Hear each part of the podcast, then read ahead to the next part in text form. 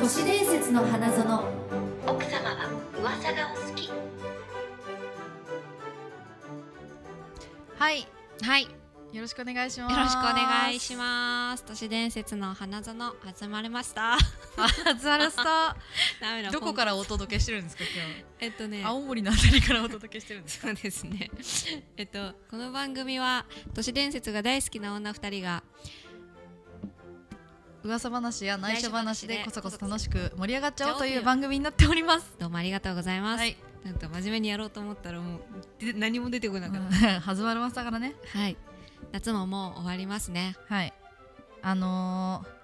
湿気がすごいですね。あ、そう？今日すごいいや雨。き今日すごいなんかねゲリラ豪雨みたいなねそうそうそうそう。バーっと降ったんですよ。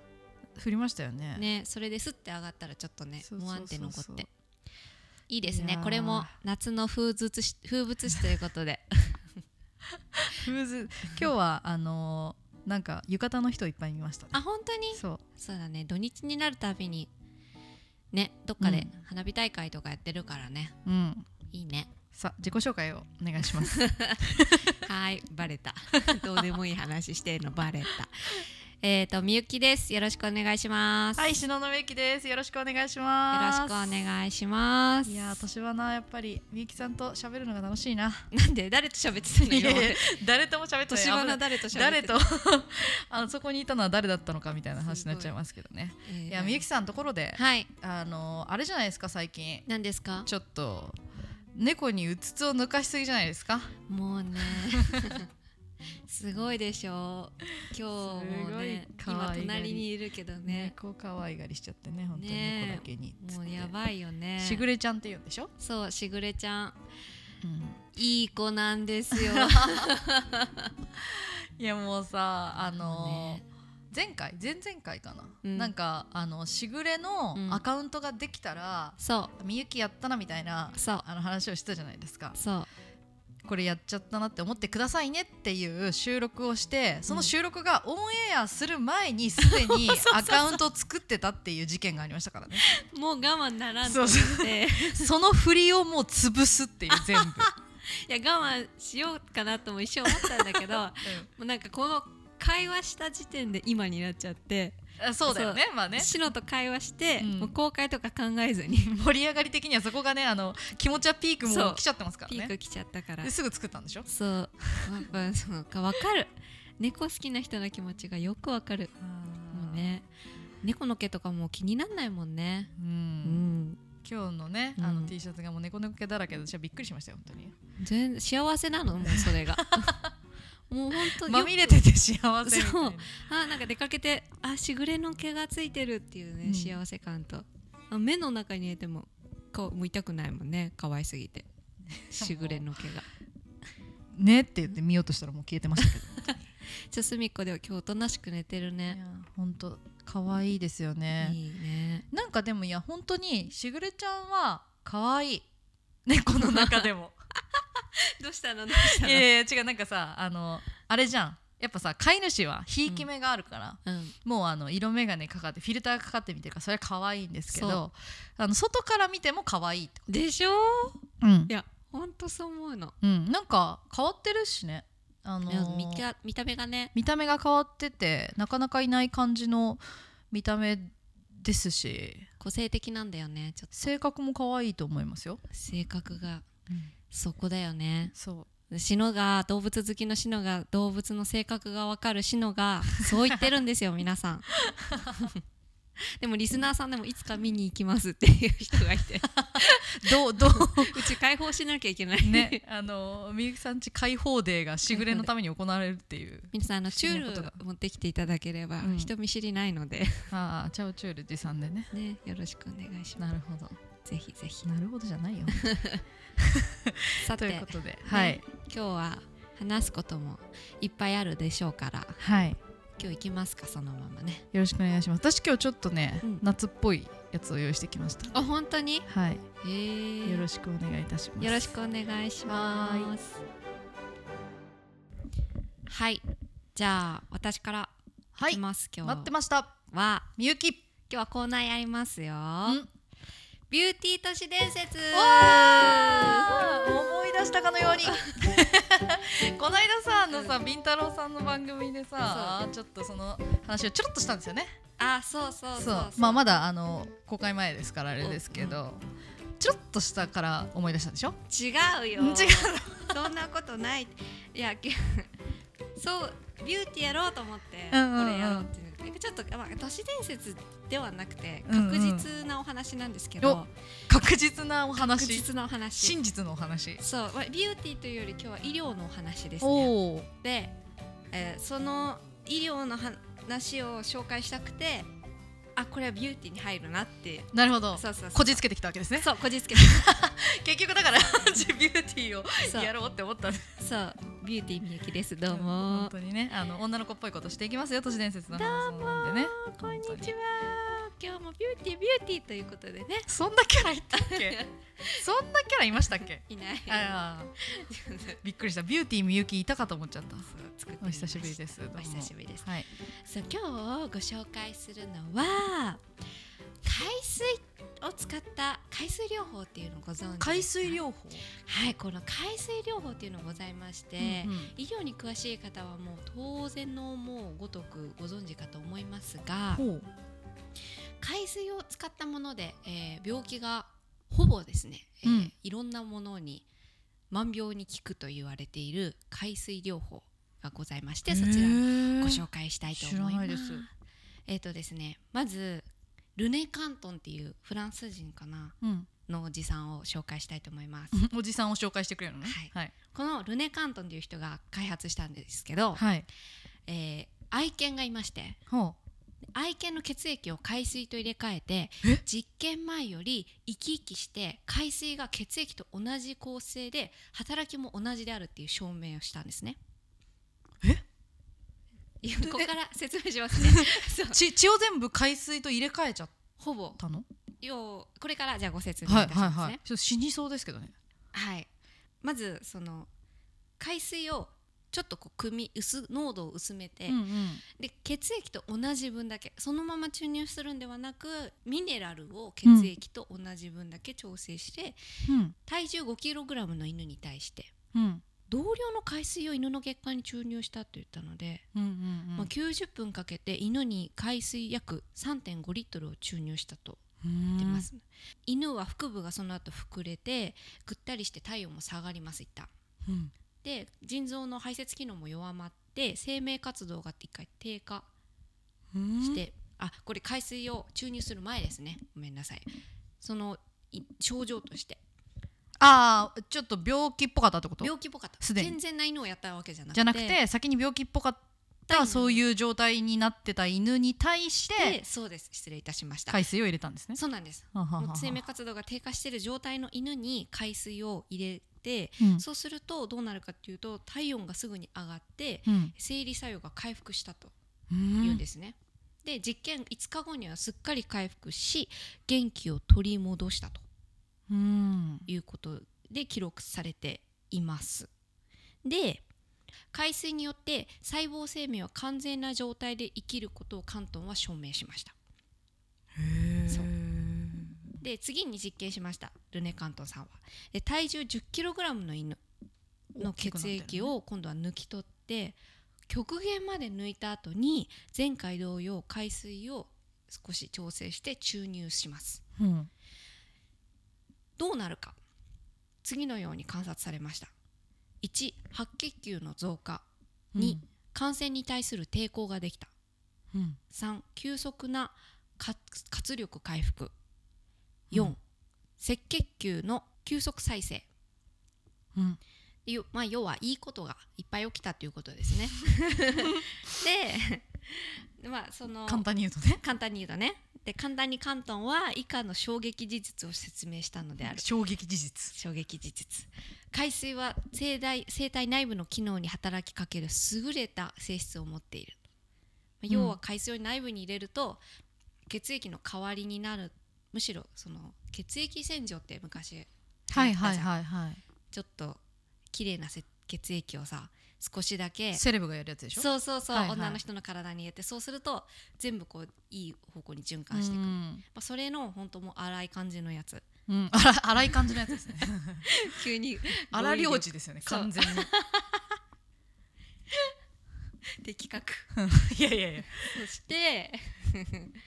えーこれ公開実験として記録されてるんですけど、へー世界中のメディアで取り上げられて、まあ、うん大反響を巻き起こしました、うんで次に関関東は白血球が海水中で生きられる逆にね血液のはいはいは中いにはあるものがはい海はい水で生きられるということを実験で証明しようとした、いへーつまり海水と血液をどんどんイコールに近づけたいっていう、はいはいはいはいで使われたのが次は哺乳類犬人ウサギ人入ってるじゃんうん白血球だからねあーはあそうかそうかそうか、はうん人の白血球を抜いてそう逆にこう海水に入れるって外側でやるってことですねそううんと両生類のカエルうんと爬虫類のトカゲうん とこの辺好きなやつだねかわいいかわいいなと両生類のカエ ル紹介の仕方言がい方かわいい、うんなんかごめ なささいどうぞ結構言われるんだよねなんか周りの人に私の喋り方が子供に対する喋り方みたいなこれ癖なのね相手を子供そう扱いそう,、ねしてるわけじゃないけどうん分かりやすく言おうとしてで喋り方が幼稚っぽいがゆえ に子供扱いしないでって言われるなんかへ 結構言われる男の人とかにもえへえ切れられるのそそうれいきなり説明をゆ丁寧にしようとしたらいあやあそんな子供扱いしないでもま分かあ、でるもそれは優しい人ですよねわ私がうんだって分かりやすくしようと思ってるでしょ、そうしようと思ってんの、うんだかられねよく言われるのねそんないやでもそれはね別にねみゆきさんがその下に対して言おうと思ってるんじゃなくてみゆきさんの喋り方がちょっとしたたらず でそうなの子よ供っぽいっていうだけですよ それを分かってくる人少ないからね別にけなしてるわけじゃないけどねよろしくね、みんなそこんとこそこんとこよろしくよろしくみんなみゆきさんの方が逆に子供だって思ってくれればいいんですよ次移ります戻り ます、えー、魚類の天地天地え天地って知ってる知らないっすなんだ魚類の天地魚類から天地魚類代表天 地爬虫類代表トカゲ両生類代表急カエにル知らねえやつ出てきたんだ よな天地はググ って話それるからああわかりました、散々それたのに、うえー鳥類はハトです鳥類代表はハトん、なあ知ってたよかった、はいでの赤血球を海水に落として生きるかどうか実験しました、うんその結果、うん成功しましたおうどの動物も海水に浸された赤血白血球は正常を保ち、うんえー最も過敏な細胞の一つである白血球なんだそうですけど、うん体内で血液と入れ替えた海水中でも生かしうると、どの動物もっていうのがすごいですねうん、万種病類に関係ないんだねやっぱさ海から来てんじゃんうち らそうね いつ言うかなと思ったそ れやっぱそれ言いたいよいや絶対言うと思った言いたいよそれをうんそこで結論結論はい海水こそ生命を生かす源であるあ 言っちゃった言っちゃったえちょっさとっき言っちゃったということであるって言っ て先に言ってるじゃごんめん関自東分で先に言ってるじゃないですかご。めん関東でね関東えのご実めん、関東じゃないんだ。関東のねうん実験はまあ絶賛されたんですけども、 なるほど。もちろん学会からは猛烈な反発が起きますよねだってうん儲からないもの、こんなそうだね。成立しちゃったらね、うん薬売れないし、でまあかん関東もまあその中でも新しい一歩としてえその関東って今の人なんですか？昔の人？関東はあ昔の人超昔の人あ、超昔の人なんだ。そうなるほど。いつの人かっていうと19世紀ぐらいの人かあな、そんな昔の人なんだ。そうフレンチねへー1866年生まれだからそうだね、うんうんうん19世紀ぐらいの時そうの人でまあその時にあのー今のうちらの医療あるじゃないですかはいはそのルイルイパスツールって人が考えた医療なんだけど、い。うんその化学療法うん。薬によって、まあ、悪いところに対してうん薬で治めようっていう考えの医療うんがちょうどできてたのうね、んでまあそこが本当に今今に通じる医療学会というかうんそう経済を占めてるから当然こう圧力がルネ関東にかかってくるわけです。はいはい。はい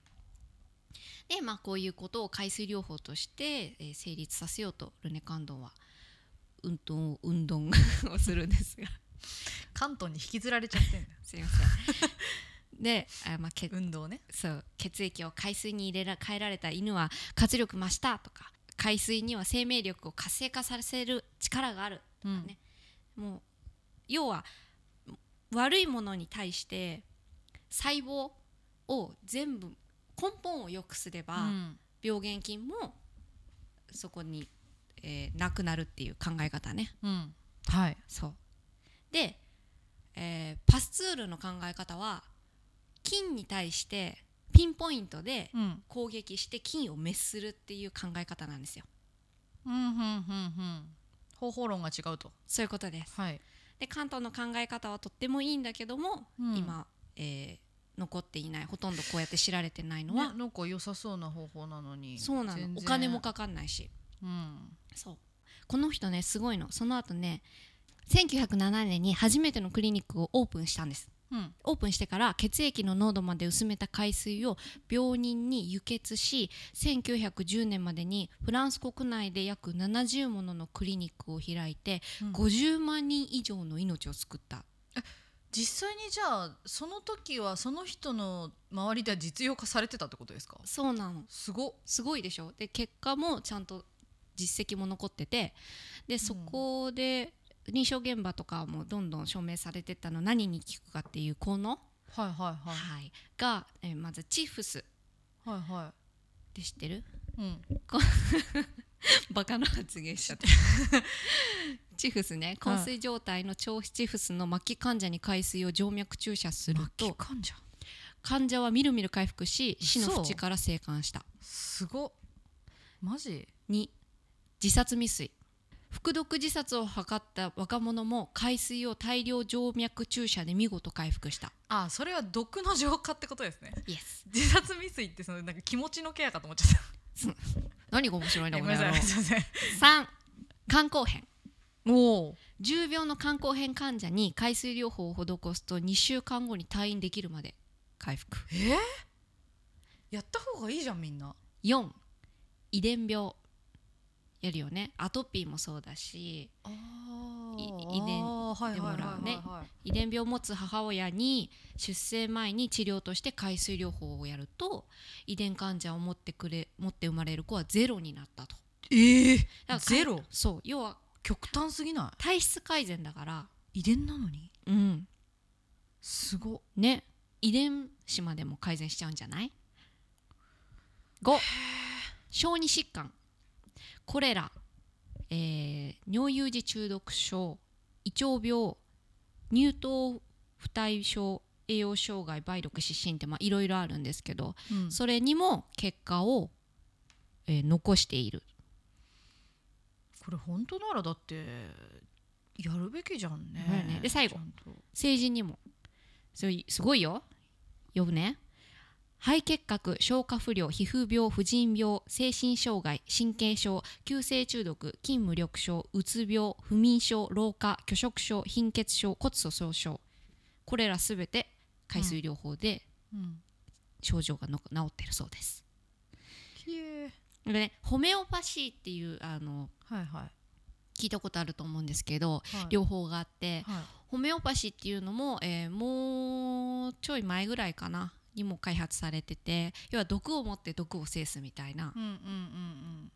あの考え方なのね、うんうんうんでロックフェラーかの有名なロックフェラーも顧問医師っていうの専門医をつけてて、ホメオパシー療法でやってるんですけどそうのんお医者さんが取り入れてるのが海水療法だそうです。はあロックフェラーがやってるなら間違いないでももうちょっとここで信憑性が増しますよね。うんね一方、まあ、輸血とかはいよ要は点滴とか輸血って結構イコールに近いことじゃないですかそうね考え方がうん似てるよねでその輸血ってこうやっぱいろんな人の血をもらったりしてるし、うんまあもらう作業にもお金がかかるしう、んうん副作用も出るしうんそれでまあ約10万人が年間殺されていると推測してるのもあると。輸血によってうん、だから否定するわけじゃないけどこういう数字もあるよっていうことで、まあ、果たしてその海水療法封じられた海水療法をねやった方がいいんじゃないかどうなのかっていう話うんいやでももう本当にこんなにこれが本当で、うんほんとこんなに万能だったらうんいやもうほ結構な人が職を失ってしまうから そうねというかなんかね、うんそうあとそのパスツールってさっき言ったじゃないですかそのパスツールの遺言とウイルス進化論なんかパスツールって人が最後に本出してるんですようんうんでその本で自分の考えたその療法要は細菌療法細菌に対して薬で制するっていう療法は過ちだったと認めていますえでも今それをやってるんですよ ねそうでもそれを医学界は無視して無視してどんどんどんどん無視してというかもうどんどんどんどん進んでっちゃって、はいはいはいはい製薬会社がまあ情報を隠蔽してるのかどうなのかっていうところはわからないんですけど、うんまあ、パスそのシステムでもう動いてしまってて、今日言ったもう薬の父みたいな人がうん「ごめんあんま良くなかった」って言マジで言っちゃっ てるだマジかから両方ね使えればいいんだけどここう両立して使えればいいんですがどうなんだろうね海水療法すごいいいじゃんって思うんだけど都市伝説っぽいなぽいでしょうんで最後にこれは余談なんですけどはい海水療法をうん広めたくてあるメーカーがキントン水っていうルネカントンの奇跡の海水、キントン水うんま、間違ってんじゃない関東村じゃなくてそう ちょっとちょっともじったんだねキントン水っていうのを売ってますうんへえこれがキントン水っつってちょっとこう生の海水を調整 してアマゾンで売ってるそう いくら8000円ぐらいそうなの逆にビジネスにしちゃってるっていうねいやだからこういうのがあるから さまたうさんくささがさ増してしまうんよ海水をうん海水を飲めばいいんじゃんだってうん、いやでもこれ分かんない それ海水をそのまま直でいったらなんかいろいろさ微生物とかやばそうじゃんなんかそうそうめっちゃ微生物あるしうんろ過したところで死骸とかもぷよぷよ浮いてるから、うんまあどうなんだろうってどうやってやったんだろうねっていうそのそうですよねだからその関東が使った海水がそもそもどういう状態の海水なのかっていうのは私は聞きながら気になっていた確かにそれが結構肝じゃないっていうそうねそうでもねそうこの関東をそう調べ尽くしてる先生医療の方々もやっぱいらっしゃっって、うんその方のブログとか読むとその方はオカルト扱いされてるんだって、でやっぱそうだよね、うんそうなっちゃうよねこのご時世うん今さ情報否定ビジネスっていうのが流行ってるじゃんほ例えば牛乳を飲んだら背が伸びるとか昔言われてたけど、うん実は牛乳良くないんだよとうか、はいは納豆食べたら痩せるよとか言われたけどいやでもら納豆を1日3パック以上かなすごい食べ過ぎた人がなんか乳乳がんになっちゃったとか女性ホルモンはあ取りすはぎあて、はあはあなんへかえそういうさ何が本当かわからないようなことになっちゃってるから、うーん逆にね、すぐね否定がきますもんねこれいいってなったらもうすぐうん、バコーンってこう 横からそう、ねラリアット暮らしてくれるやつがいるからねうん、なかなかね難しいんだろうけどいやでもこのキントン水はめちゃくちゃ効きそうなパッケージをしているぜひ、ね、おしゃれな感でしじょの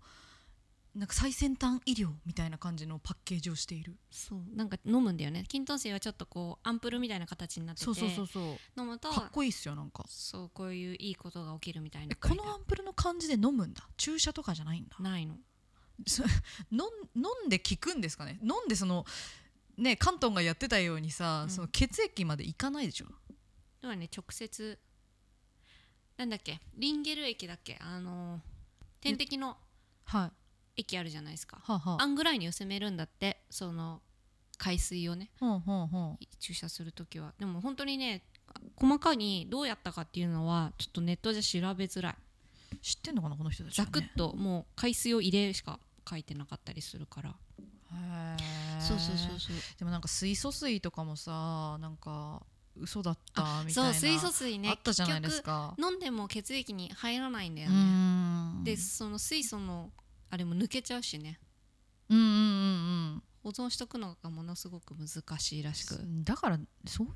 ことになっちゃうようねん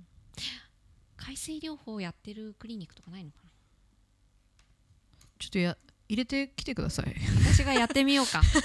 ね体を張って体を張って人そうそう何にも悪くないんだけど今こまでいったら年花すげ いえやいやえーんとマリンテラピーキントン海水療法っていうやっぱりそのキントン水がうんうんうん海水療法の市場を今占めてるっぽいです。うんうんはい。あとはタラソテラピーですね。よく言われる海何それ洋療法と言われて、うん海のさまざまな資源を利用して体の機能をたた高めていく自然療法。ちょっと似てるね。うーんそう。水系はもう怪しいのが出すぎてちょっとなんか怪しいっていうレッテルが強いですね水って怪しいよね。水怪しい、うんで水を売るのかっていうところがもう日本人は根本にあるじゃないですかある別になんかねただで手に入るものみたいなうんところから、もうなんかさそのねうん命の水みたいなさ、そうあ思い出したどうでも全然違う話していい、うんいいよ 女子特有の許す、私のさお父さん うん、お父さんの話ね私の生みの父がいて、はい、はいあの今の父はちょっと再婚の父なんですけどなるほどまあ全然その明るい話ですよ、 私が2歳の時聞いにてねね、もういなくなっちゃったんで、うんええ会ってないんですよほで26年ぶりにほう会って28歳の時にねほうほうその生みの父と再会してうほうなんかちょっと噂に聞いてその会う前にあの水売ってるって兄から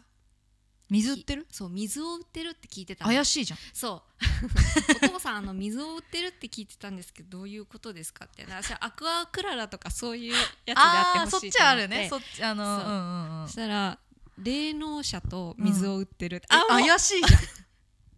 あかんやつやと思ってやばいじゃんそうお水は売りつけられなかったけど なんか石買ってくれたテレパシー飛ばしてからこれをつけてればこの石を身につけてればうん万病を治してくれるからってその霊能力者さんがみゆきのえやば悪いとこ全部治してくれるから必ず身につけてるんだよって石もらったあもらっ買ってくれたんだうんいくらの石ですか1万8000円ぐらいうん買える値段、まあでもまあまあね石だ、へえそれ雑誌の裏とかに載ってるやつじ ゃんそうそうそうそうマジそうその話してよかったんですかあ全然いい全然いいよ何でもいいよいやいやいや別にそんな あの実のお父さんのことバカにできないけどうんバカにできないけどうねんでもねへえそうなんだうん面白いね、でもさ26年私の面倒見なかったからこんぐらいはいいだろうブラックじゃんめちゃくそブラックじゃないですか何してんだかそうなんだそうそうそう面白いねオカルトの人いるじゃん周りにはいいたねそういう話もう小出しにしてくわイベントの時と かお父さんの話お父さんのあのその後の情報じゃあお待ちしてますあるよあるよじゃあなるそほどのお父さんの話でした今日ははい違うだろう全然びっくりしちゃったなありがとうございましたそうぜひ皆さんもね海水療は法、い海水飲んでくださいはいあありがとうございまましたしたはいはい後半しののめのターンでございますよよろしくお願いしまろすしくお願いしますパチパチパ チあ今日はですねあのまあ夏っぽいうん話ということで、うん怖い話というよりはちょっと不思議な話かなうんのジャンルに入るかな、うんみたいなお話をしたいと思います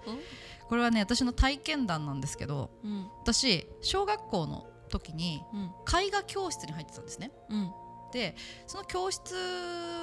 ではうんあの夏に青少年の宿泊施設みたいなところを使った合宿があったんですよ、何泊何泊だったっけ2泊3日ぐらいうんうんそんな感じの軽めの合宿があってうんで私は小学校4年生の時にうん初めて友達と3人でその合宿に参加したんですねうんでまあ合宿って言ってもそのプールに入ったりとかうんレクリエーションをして遊んだりとか、うんまあ、あと工芸工芸とかうん絵を描くような体験みたいなものもするんですけど、まあ、ほぼ遊びですうん遊びの合宿うんで、まあ、夏の風物詩でもある肝試しっていうのがあったんですよありますよね夜にねうんでその肝試しっていうのがあの年長者、うんまあ、この時は高校1年生の3人組がいたんですよはいでその3人組が下の子たちに仕掛けて、あまあ、仕掛け人となって、うん下の子たち楽しませるみたいなーはい肝試しだったんですけどはいあのー離れがねあったんですよその施設内にほうでその離れっていうのが漆の漆塗りの柱とかあとまた柱時計っていうんですかあのなんか立てかけであるな長細い時計あるじゃないですか平井堅ね平井堅のあそうそうそうそう大きなノップのあフル時計、うん古時計かな、うん柱時計で合ってると思うんだけど多分、っていうのがあったりあと真ん中、その、まあ、何今みたいなところの真ん中にうんいろりがあるおい古いねっていう、そうかなり古くて、うん結構趣のある感じのへー離れだったんですよでそこにみんなでまず集まってうんいろりを囲んで、うんこの青少年の里にまつわる怪談を聞くんですね、うんその高校生たちから、まず怪談を聞きましたその後、えっとまあ3人1組になって2階があったんですけど離れに2階に上がっていって、部屋の奥にある、まあ、お札用意されたお札みたいなものを取ってくるっていううんシンプルな形の、えっと肝試しだったんですけど、すまあ、そんなシンプルさでも私はその当時からめちゃくちゃ怖がりだったのでうんめちゃくちゃ怖かったんですよ。でその時に、まあ、聞かされた怪談っていうのも、うんまあ、その当時の私には結構怖くて昔この離れに住んでいた4人家族うんがいたんですけどお母さんが亡くなったことであの父親がちょっと狂ってしまって2人兄弟の長男の方を殺してホリホルマリン漬けにしてそれを弟に管理させ続けたっていう話でほうで、まあ、その弟の方もそのうちに発狂して死んでしまったんですね、うんでその兄弟の霊が、まあ、午前4時かな4時になるとここに出るらしいっていう話だったんですよそそれはそう創作なのいやその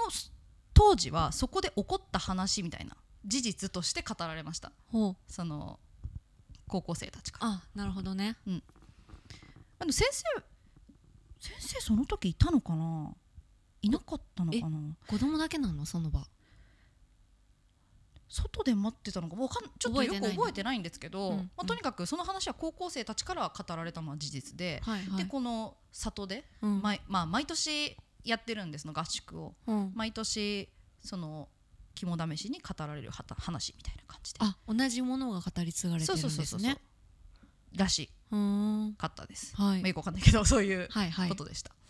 でまあその話を聞いて、うんその離れの2階に行ってっていうのが行われていったんですけど、うん私たちはその3人一緒に行った友達3人でもちろんグループになったんですけど、うん最終組最終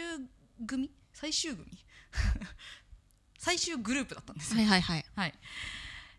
まあ、なので他の子たち他の組の子たちが、えー、と上に行って帰ってきてっていうのを待ちながら、まあ、ブルブル震えてたわけですねうんでこの頃になってくるとあの順番がもう先に住んだ人たちはあの宿舎の方に寝に帰ったりもしてて結構人が減ってたんですよ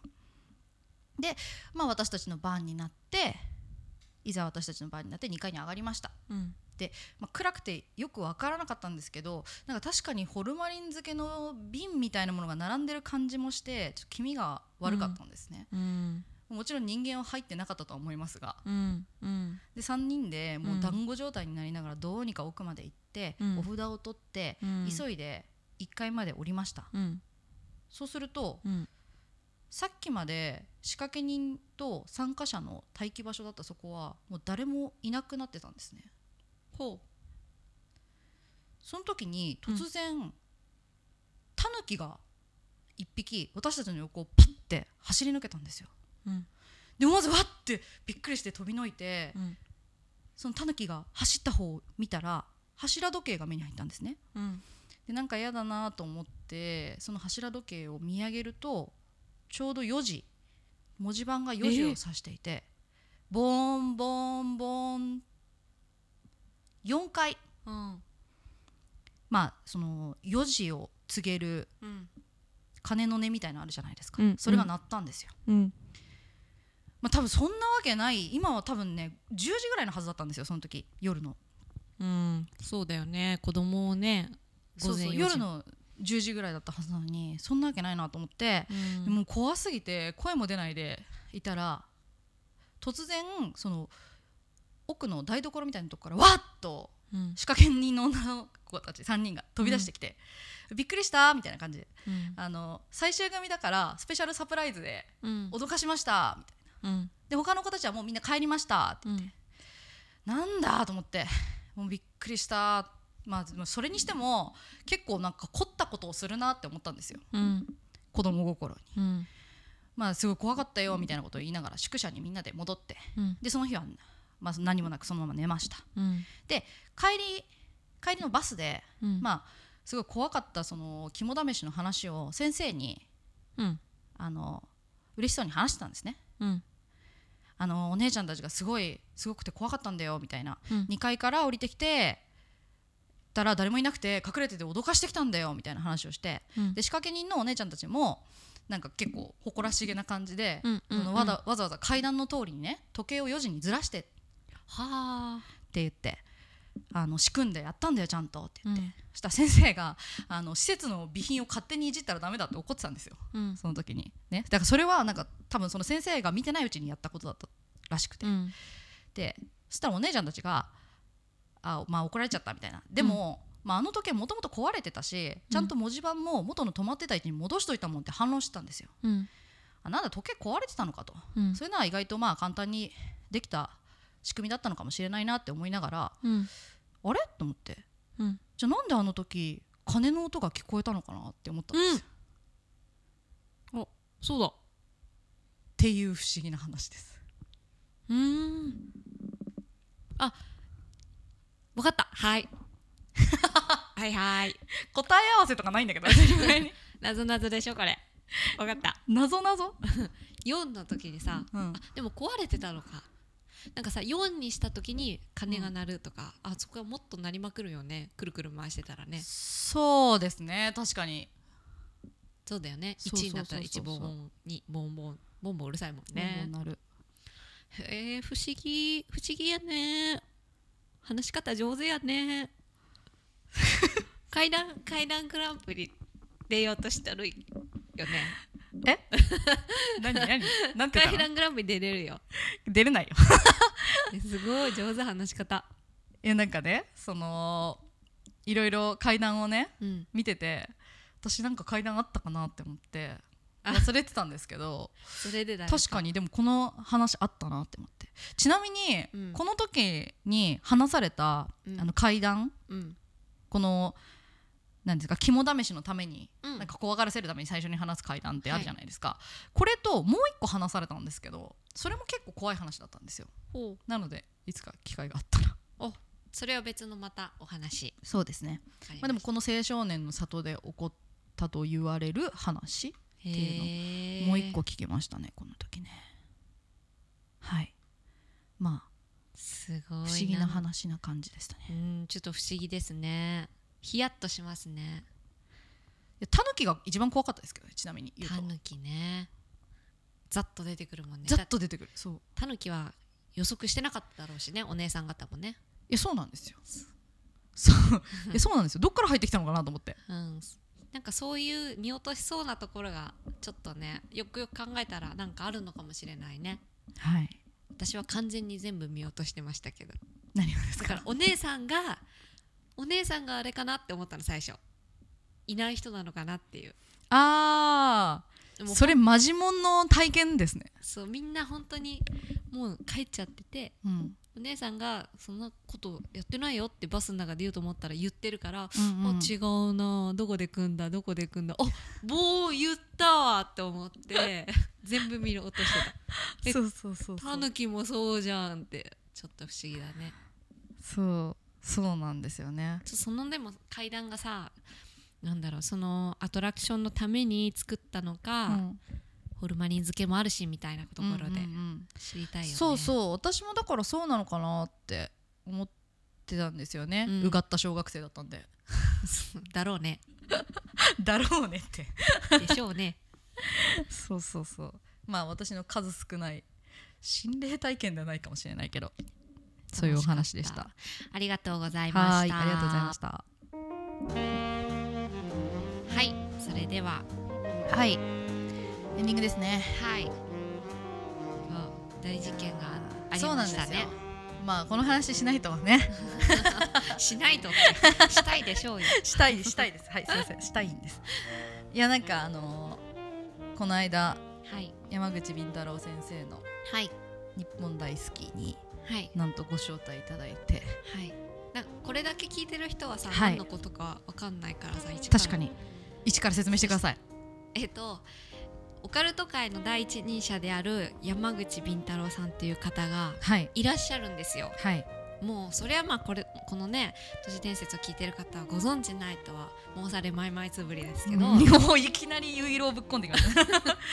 さすが芸能界の方ややめてくださ いそれであの、えその方がねあの最初都市伝説の花園20回おめでとう動画っていうのをえうん YouTube で公開した時にコメントをくださいました、うん君たちの動画なかなか面白いよといやオーラしかない、ねっていうコメントすごをい東雲さんが返しましたうん、ありがとうございますそこから東雲さんと山口さんがこうあのやり取りしてくださってで山口さんの方で「日本大好き」というポッドキャストまたラジオ番組の方で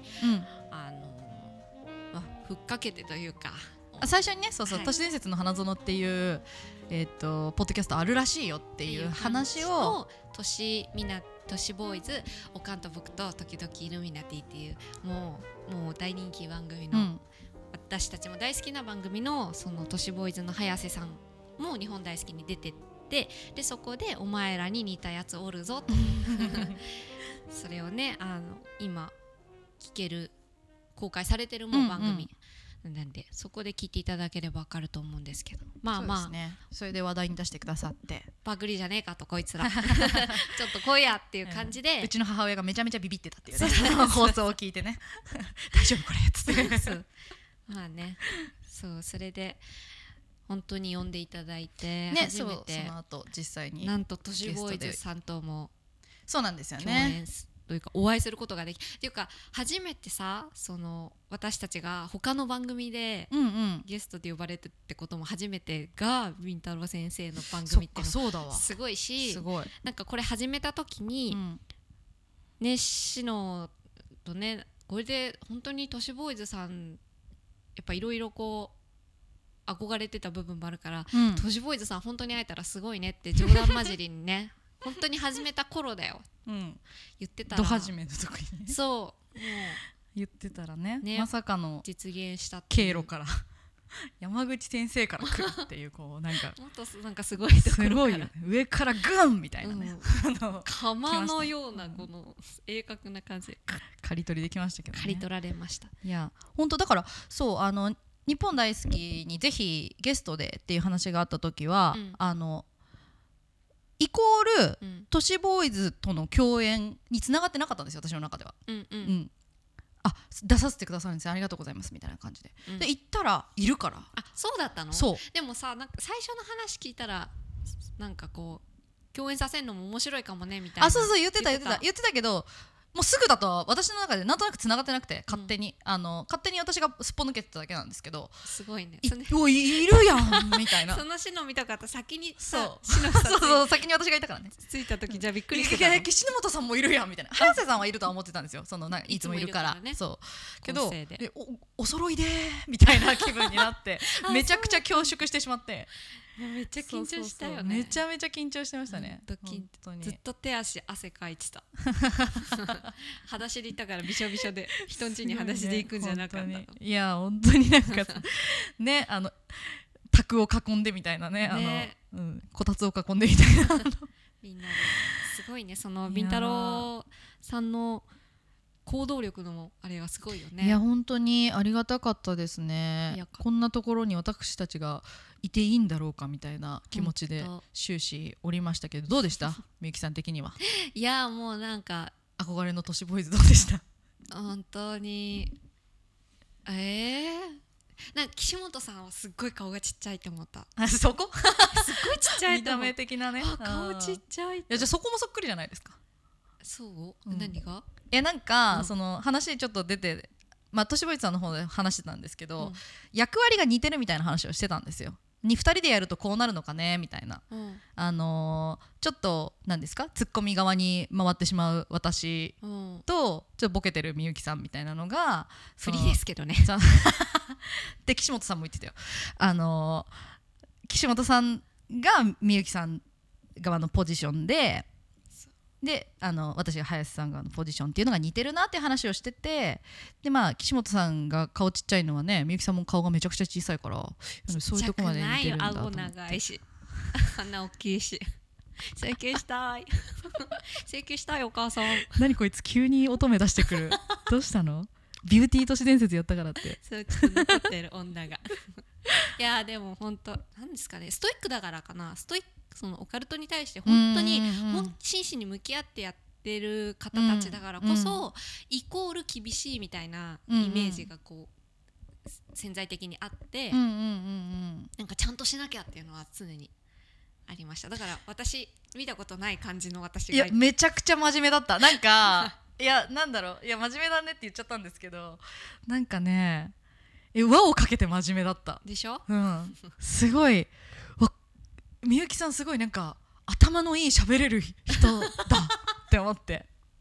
そういやいつも違うとかそういうわけじゃないんですけどなんかよりその面が出ていると思って仕事の時はそううなの、んしいやし仕事感出してる んだいやでもねいや早速もう見破られてなんか岸本さんに「時々電池切れるよね」ってああそうそうそう言われてましたね、電池切れたう顔すんる、そこなんだよそこそこそそここがねみゆきさんの可愛いところでもありあのまあでもやっぱ思ったんですけど、うんオカルトの人だなってうん本当、皆さんうんうん山口先生生も含めもちろんなんかいやもう本当にもっと真摯にやんなきゃダメだなって笑っちゃうけどそうそうそう反省反省、反省っていうかねなんかね勉強になりましたああこう帯を締めるみたいそうなんかのめり込みたくなった、な、うんその一緒に話しててすごいもんねその後そのうしのさんのなんか意気込みがうんいや何いきりなりそんな影響されまくった女みたいにやめてあのその時だけ勢いついちゃったみたいなさそんなこと言ってない じゃあさシラさん言ってちょっとさ外見気にしすぎじゃない外から外見そう外からこうんうんううんうん見られる私みたいの結構気にすするいやでししますよ私はめちゃくちゃ気にしいなんですよょいや話も聞いてるそうそうそうもともとその自分に対するその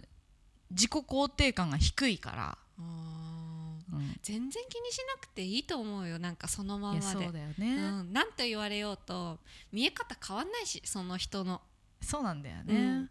いやそれはそうなんですけどいやもうもうそれは ねあの根なんですよ少年少年が腐ってんの、全然ないし そんなな少ん年だよか企みと思って言っ根てっなかいらかならんだ よ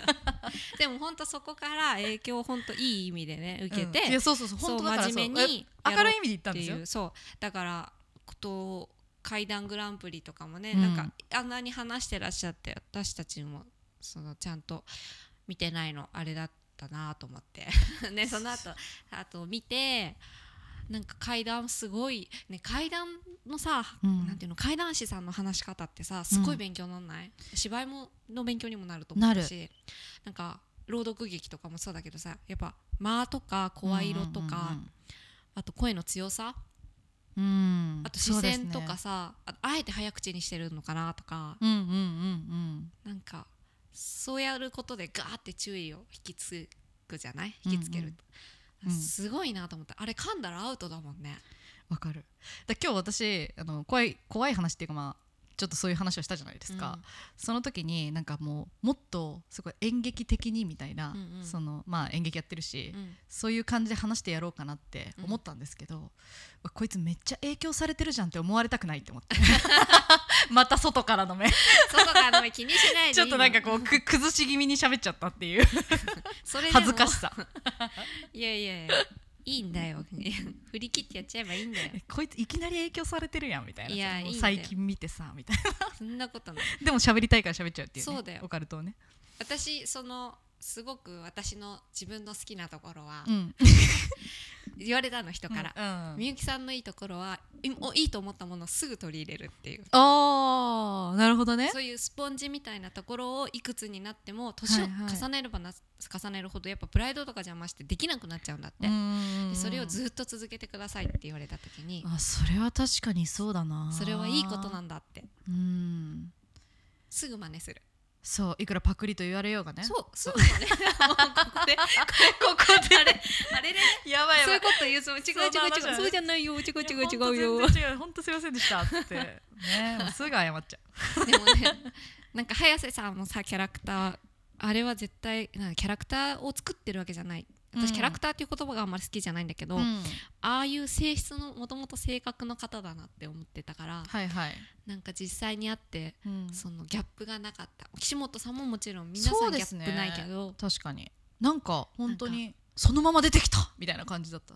そうそうそうなんかさ南部さんがすごく隣座ってとか目合わせてとかいうのすごい心痛かった あの絶対嫌だろうなって嫌がってるあー本当に嫌なんだろうなっていう、ん本当に嫌だと、だかうんらただ嫌なことをしている人たちですもんね私たちだからそうだからあんまりそう目目が合わないっていあの女性と目を合わせないっていう話でちょっと盛り上がったんですけど女性が苦手でっていそううそうそうそうそれをねなんかナムさんがけしかけてこうやってた らさうん本当に嫌なんだいやろうな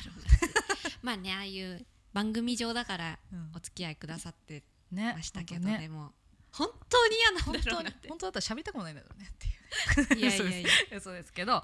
でも電車の中でとかねう、ん、なんか楽しかったよね話いろいろして、ねうん、いやー本当にだからいや本当にあのお守りのバッグを持ち歩いてるのが、もう純粋にすごいと思いました、ねあれ何キロ10キロっつってたっけなんかすごい重いんだようね、ん登山家みたいになってましたもんねだってそうねで200個かもっとある300お家ぐらいって300か、うん持ち歩いてお守りが大好きなんですね、ねいやそういう人になりたいねうん、振り切りたいねなんか何持つ何持とうかなでももう私あの御朱印あるじゃないですか、うん御朱印ガール流行ったじゃないですかちょっと集める女の子たちふ普段えっとねなんかねふ御朱印帳っていうあの本本というか自由帳みたいなやつがあってそこにあの書いてもらうんですよねお札の字みたいなやつをえ坊さんにお坊さんにそうそうそへうーで反抗してもらうっていうのがお寺でできるんですけど300円ぐらいでできるんですよそれは各所行ってそうそうもらあのまあお参りしましたの証みたいな感じで集めるへーのそんがな流行ったんのですよねね一時期ス何タ年ンかプラ前リーにみたいなねあそうそうそうそんな感じ、うんおお寺版のスタンプラリーみたいな感じで、うんそれ一時期集めてたんですけどまあ一冊埋まらないで終わりましたよねうん飽きちゃってだからさその人生の中に行くっていう習慣がないとそうそうそうそう習なんだよ慣づ習慣づいてるじゃんもうなんかうん早瀬さんはロケ行った先で取材ちょっと行ってくるとかうんうんうんなんかねまあだからその取材するなんていうの職業にない からそうねずっと家こもって踊ってるから、うん家こもって踊ってるってそれそのワードだけ聞いたら結構やべえやつ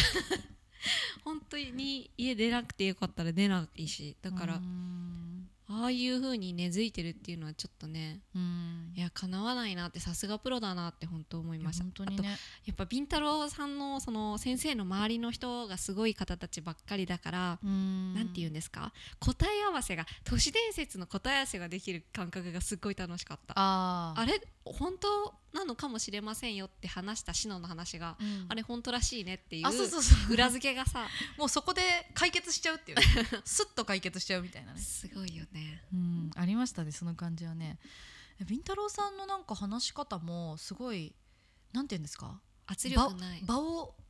なそう何柔らかく制すみたいな なんてなんて言うんですか全く圧力がなそうくそうていそういそう意味ででもなんか聞き入ってしまうみたいな感じで引きつけるうんそうそうそうそうさすがだななんか良かったなうん語り口が皆さんいいですよねね皆さんなんか声が違ってて聞きやすいうん